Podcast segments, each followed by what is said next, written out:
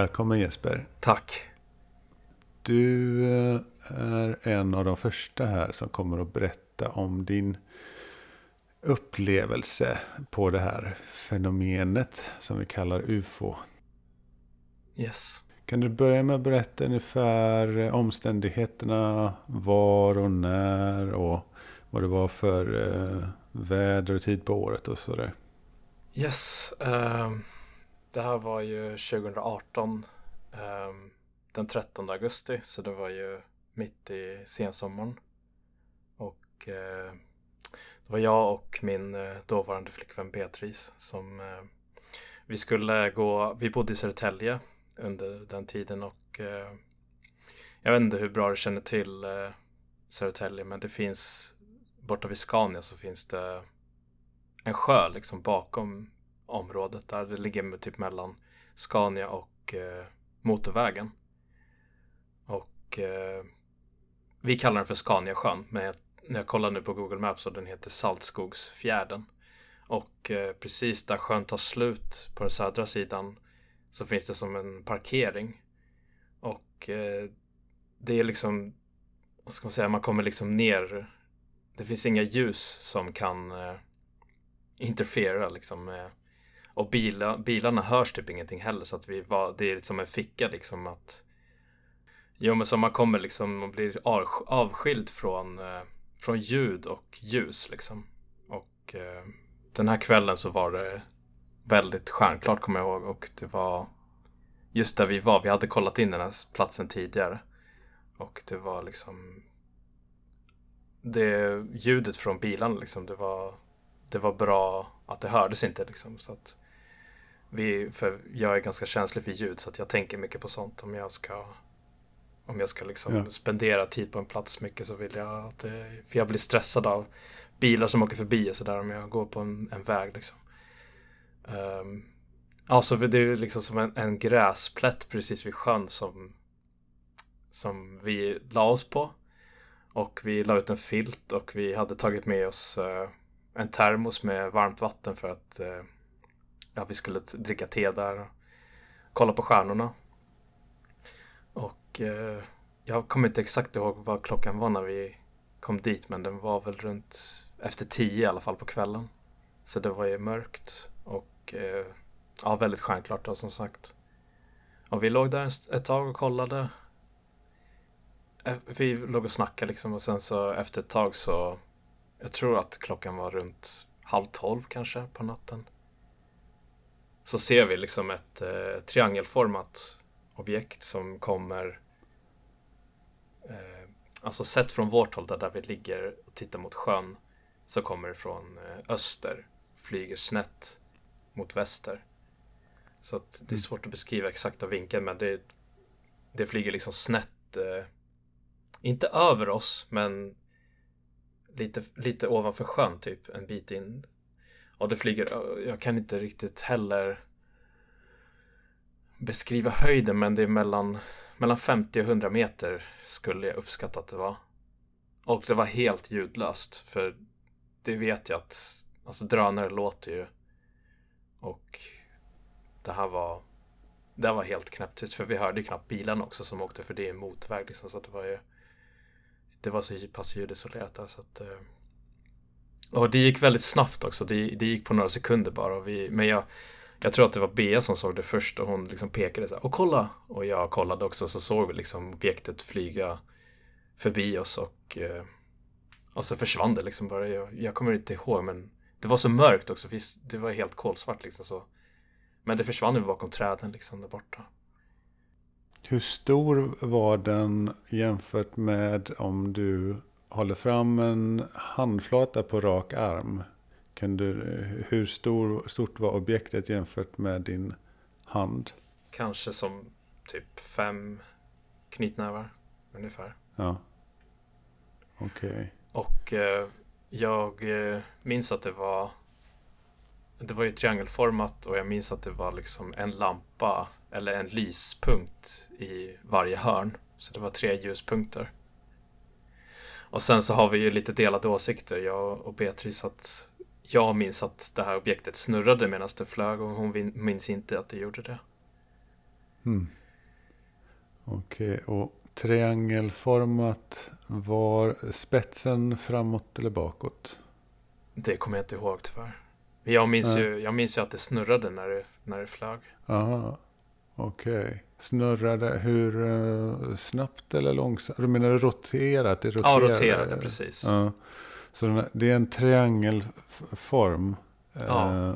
markerad av tre lampor eller? Ja, precis.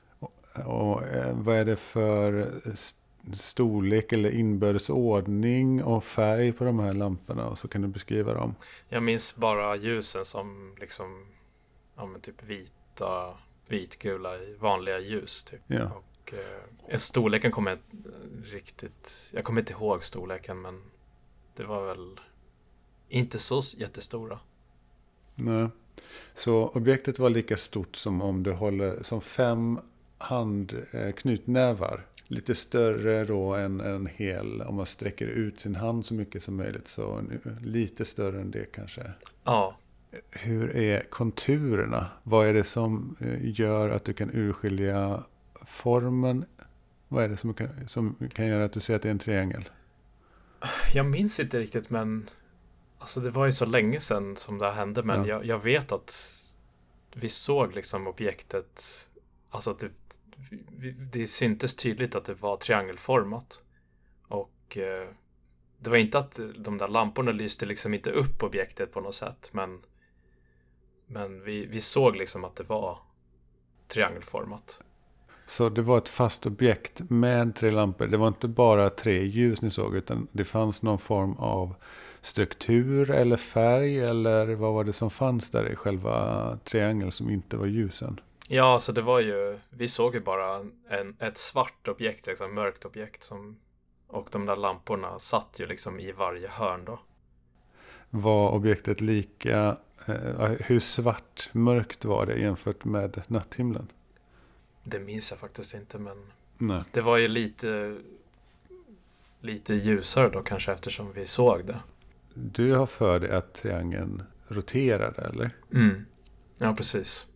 Och jag vet inte varför vi hade så olika uppfattningar men Hur många sekunder som de olika delarna där var? ehm, kanske att kanske mellan 5 och 10 sekunder hela händelseförloppet. Och hon pekade samtidigt, samtidigt som hon pekade så såg jag det. Och hade inte hon pekat så hade jag också sett det. Ehm, och sen så såg vi liksom på det, vi följde det med blicken Mm. mellan 5 Kommer du och 10 sekunder. Mellan fem och tio sekunder, ja. Och vad sa ni till varandra? Kommer du ihåg det?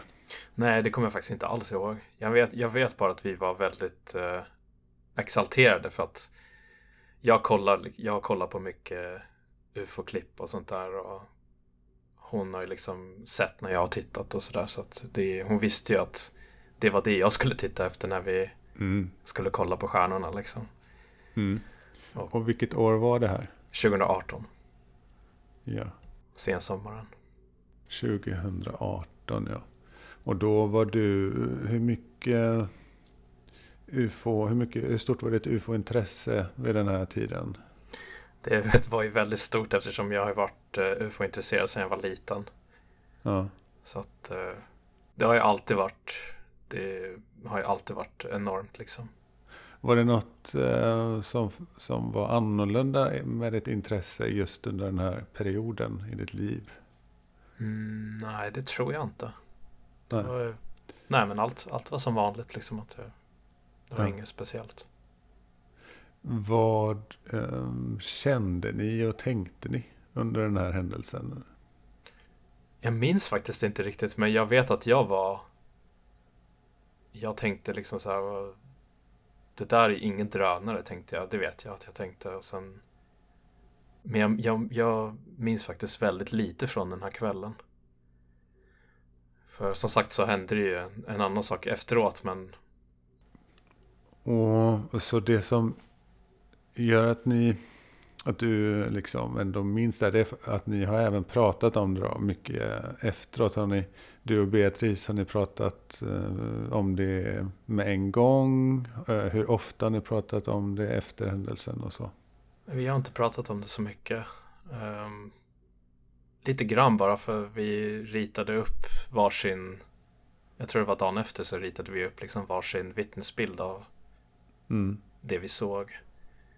Sen har vi liksom, vi har återberättat det lite för folk under sammankomster och sånt där. Och, ja. Men vi har inte, jag har inte lagt någon större vikt vid det, vilket är ganska synd. Men det är ju också liksom detaljer som man, man glömmer väldigt snabbt har jag märkt. Mm. Men eh, jag minns också att alltså ganska kort efter det här så såg vi också någonting annat på stjärnan. Det såg ut som att det var en stjärna som som rörde sig. Alltså det kan ju ha varit en, en satellit då, men den vill ha märke till det i alla fall. Så här, ja men där är någonting också, typ så. Hur stor del av himlavalvet, om vi säger att det inte finns några skog eller berg som skymmer sikten, utan du har full sikt åt alla väderstreck. Hur mm. stor del av himlavalvet liksom, dök den upp? Hur, hur, stor del var det från där den dök upp till där den försvann? Hur stor del av himlavalvet var det? Uh, ganska, alltså om man, om, man, om man låg på rygg där på gräset mm. så kunde man liksom se himlen över all, i, i, i alla synfält. Eller alltså liksom, mm. Så att ja, vi såg inte när den dök upp. Vi såg den liksom när den, när den var nära sjön. Och eh, svårt, att, svårt att minnas exakt men den, alltså vi, vi såg den liksom. Den var liksom den, den, uh, den dök väl upp. Jag, jag, jag, vet inte men. Nej, men uh, senit, om vi kallar senit för det som är rakt upp från marken, 90 grader från marken, rakt upp, precis ovanför gässan rakt upp i skyn om man står upp. Men ni låg ner, så att om vi mm. kallar scenet då att ni tittade rakt, precis rakt 90 grader upp i luften. Var dök den upp i förhållande till scenet? Um, jag, jag, tror inte att vi låg exakt 90 grader för jag tror att uh, backen, liksom gräsbacken lutade lite. Ja. Så att vi kanske såg... Uh, ja, det behöver inte vara exakt utan ungefär bara vart den dök upp. Uh, Scenet är rakt ovanför och 45 grader är mittemellan. Ungefär 45 grader då skulle jag säga. Ja, ungefär. Ja, ungefär. Och, och, och, i, i ett i öster sa du va? Ja, precis. Det kom från, alltså sett från där vi låg och tittade mot, liksom över sjön. Så kom det liksom från öster, flög snett diagonalt mot väster. Och, och när den försvann i väster, var, eh, med vilken, vart var den då så att säga jämfört med Zenit? Eller höjdvinkel. Kan du beskriva hur stor del av himlavalvet det här utspelade sig på? Uh, ungefär samma grad, breddgrad som när vi såg det. Jag, jag kommer faktiskt inte ihåg.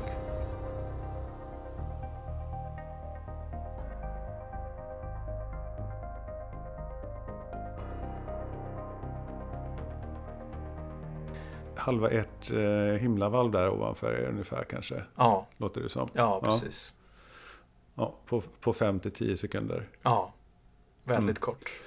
Och sen vet vi inte exakt hur högt det är svårt, men du mm. tror eh, ett par hundra meter eller något sånt, eller? Ja, jag skulle säga mellan 50 och 100 meter ungefär.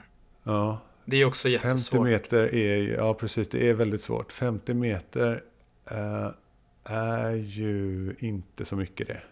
Det kan ju, alltså, jag är inte så bra på avstånd, men Nej. Jag kanske runt 100 är bättre ja. i så fall. Så du fick känslan av att den liksom var som om en helikopter skulle flyga väldigt lågt.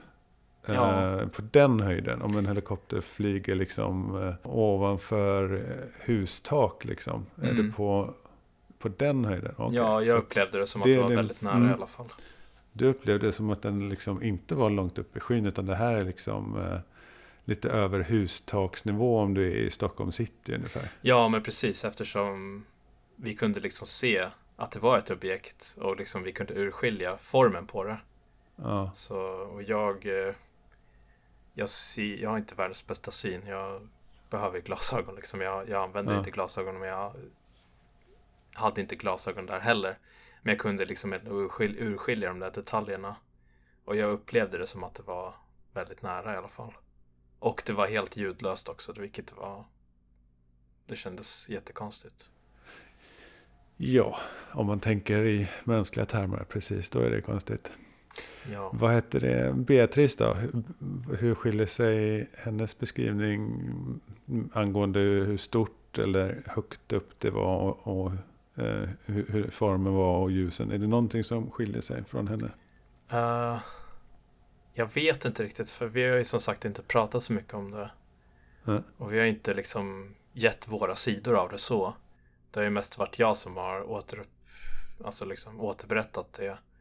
Och hon har inte sagt, hon har inte heller sagt så här, ah, nej så där var det inte, utan det, det enda som vi inte är överens om det är det där med roterande.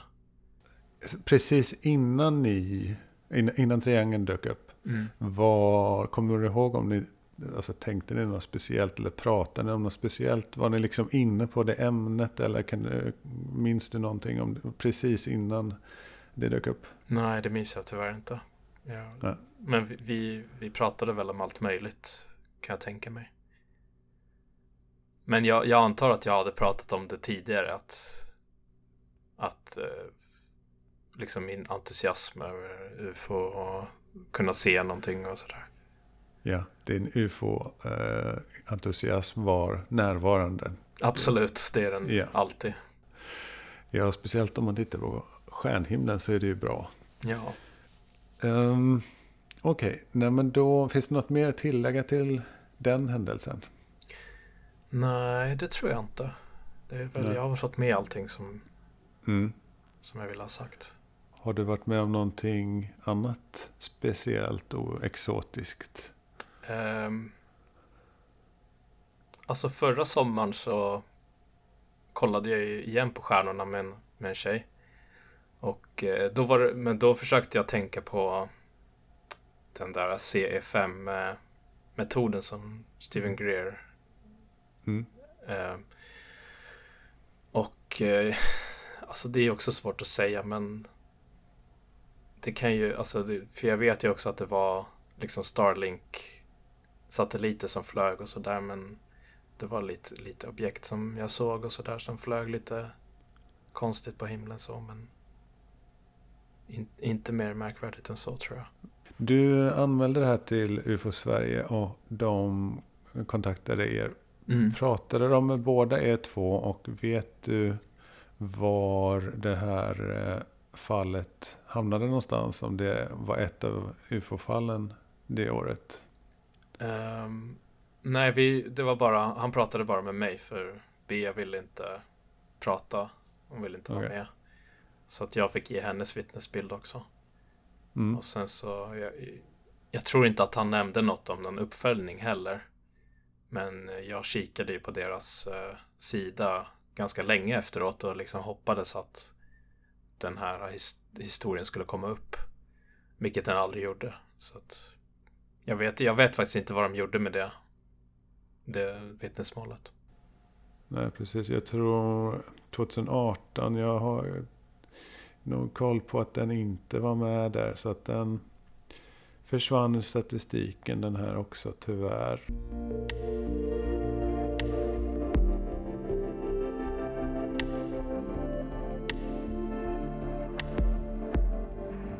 Eh, Jesper, har du sett eh, Emils nya dokumentär? Eh, den där Walking with the Tall Whites eller? Nej, eh, Ship Bolton Incident. Ja, nej det har jag inte. Nej. Jag har totalt Det- missat att, att den har kommit. Ehm, det tycker jag du ska göra. Shell Bolton Incident. Alltså CH i Kiel Bolton Incident.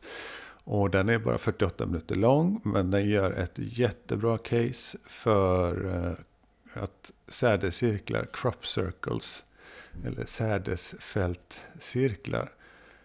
Att de, det är inte så lätt att förklara dem med mänskliga termer att det är några Doug and Dave, de här två skojarna som kom fram på 90-talet och sa Ja, att de hade gjort cellcirklarna.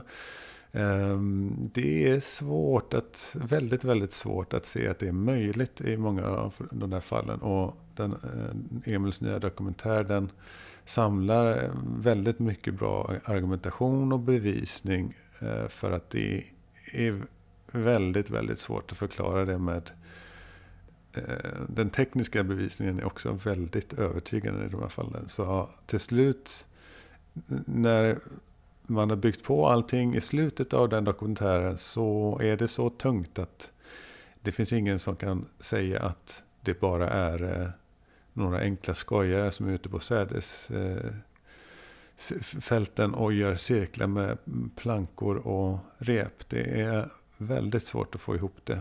Det verkar väldigt, väldigt osannolikt. Så jag tycker du ska se den här filmen. Ja, absolut. Jag har klickat upp länken nu så att jag ska absolut kolla. Men jag, jag tänker också, alltså, jag har inte fördjupat mig så mycket i just sådana fenomen. Men eh, Nej. jag tycker ändå, alltså det finns ju liksom inget, ingen bild som jag har sett har sett dålig ut. Liksom att det är verkligen så här eh, perfekt utformat och, och sådär. Men jag undrar bara också varför, varför eh, om det skulle vara liksom aliens som gör det, varför skulle de göra det?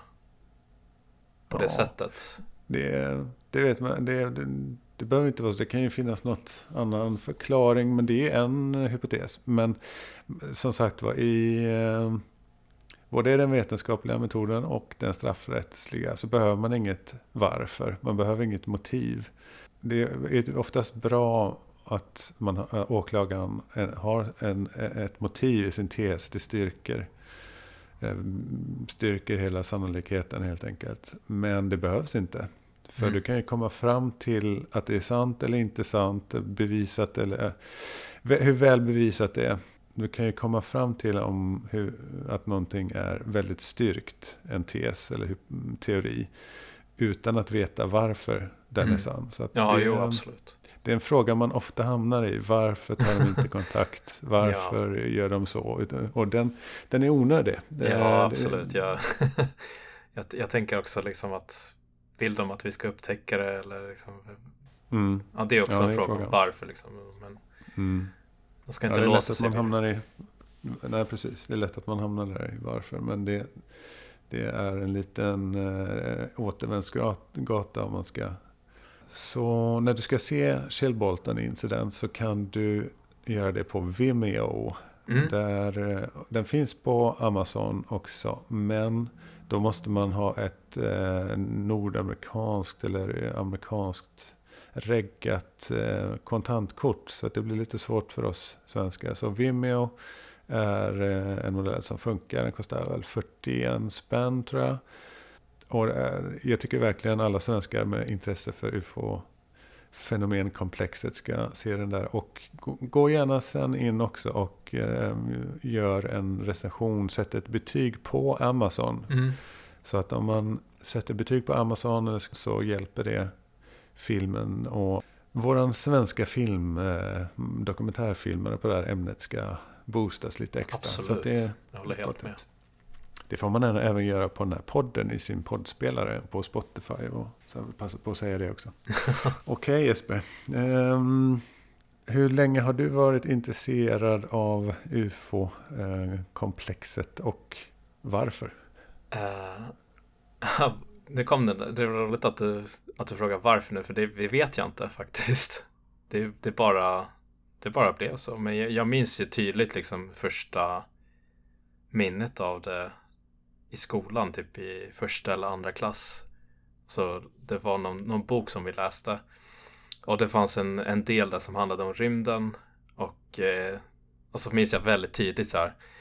Det var någon bild på någon mörk planet eller något sånt där. Så stod det så här, planet X, finns den? Och det var liksom det mest intressanta i hela boken tyckte jag.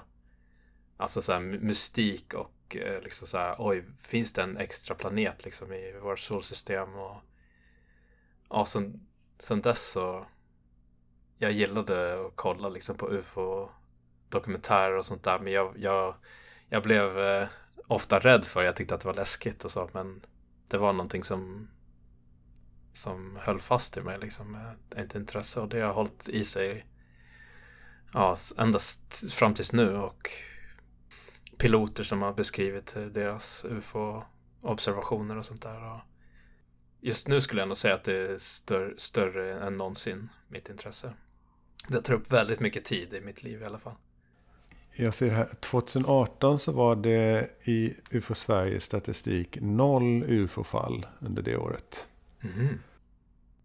Nej, alltså det är säkert många som, som ser saker men de liksom viftar bort det bara. Eller att de, mm. För jag, jag, jag minns också att man tänker så lågt, man försöker tänka logiskt så här.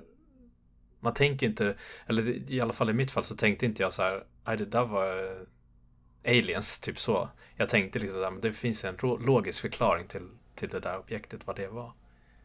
Mm. Men det är ju bara så du, per automatik. Har du, har du kommit fram till så. den logiska förklaringen? Nej, det nej det har jag inte. Nej. Det var bara, jag minns det bara som... Är inte, är inte utomjordingar en logisk förklaring? Alltså det var, det var bara min första reaktion så att jag tänkte så här, nej men det där, det är liksom mer i efterhand som jag tänker liksom att det där är, det, det är inte logiskt det där.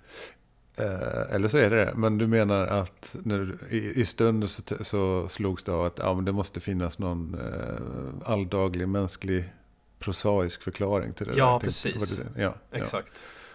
För eh, utomjordingar är ju inte ologiskt. Eh, om man nej, jag menar inte så. Jag menar bara... Nej, jag förstår vad du ja.